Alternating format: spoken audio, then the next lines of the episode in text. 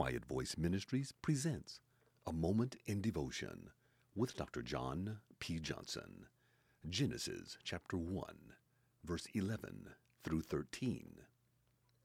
Then God said, Let the earth bring forth grass, the herbs that yields seed, and the fruit tree that yields fruit, according to its kind, whose seed is in itself on the earth. And it was so.